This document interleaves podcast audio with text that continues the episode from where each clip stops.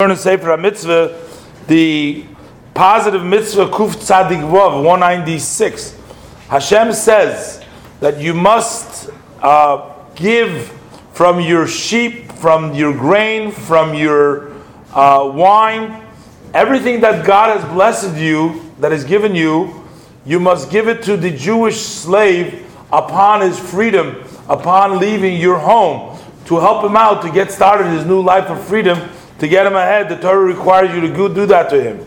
The details of these laws have been explained in the first chapter of Kiddushin. The mitzvah Reish Lamed Gimel, the 233rd mitzvah, uh, which the Torah tells us further, uh, that's the prohibition that we must give him money, items from what we possess. Hashem says when you send them free, don't send him empty handed. That's in Devarim in uh, Perik Vav Pasik Yud Gimel.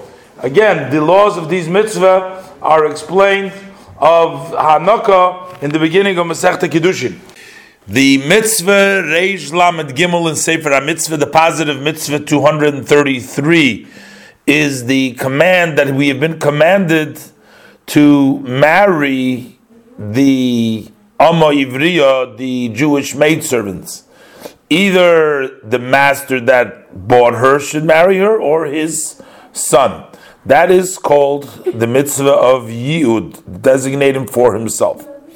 And specifically, they said that the mitzvah to uh, marry her, to Yud, comes before the mitzvah of redeeming her because as the pasuk says in Mishpatim, and it says Asher lo ya'ada vehevda. If he doesn't do yiyud, he doesn't marry her, so then he should uh, redeem her, allow for herself to be redeemed. And the Rambam says that you need to know that the halacha of Amma Ivriya does not apply only at the time that there is the uh, Yovel, that when Yovel takes place during the period when there is Yovel, when they count Yovel, the Jubilee years, that is when the laws of Amma Ivriya apply to.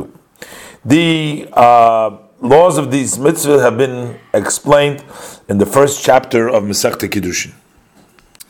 Sefer HaMitzvahs, the positive mitzvah Reish Lamed Dalet 234. That is the command that we have com- that we're commanded to redeem the Amma Ivriya, the Jewish uh, maidservant. This is what the pasuk says, vehevda. Um, that redemption uh, has many laws and many conditions and a lot of uh, different dinim.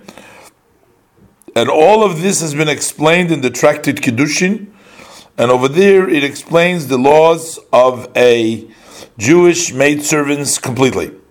In the Mechilta, they said in the interpretation uh, when Hashem says by an Ivriya v'im shlosh eila lo yaselo, that's in uh, Parshas uh, Mishpatim.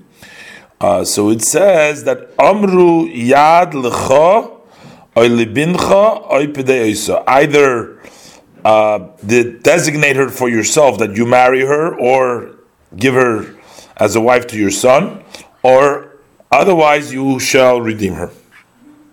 The prohibition number Reish Samach Aleph, the 261st prohibition.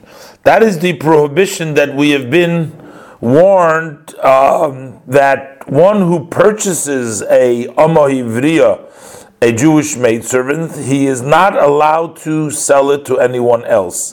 This is in the pasuk in Shmois Perik Chof Aleph pasuk Ches. The pasuk says Lo yimsha lemachra bivigdoi ba that he cannot rule over her to sell her uh, ba and. Uh, the details of this mitzvah have completely been uh, explained in the beginning of Tractate Kiddushin.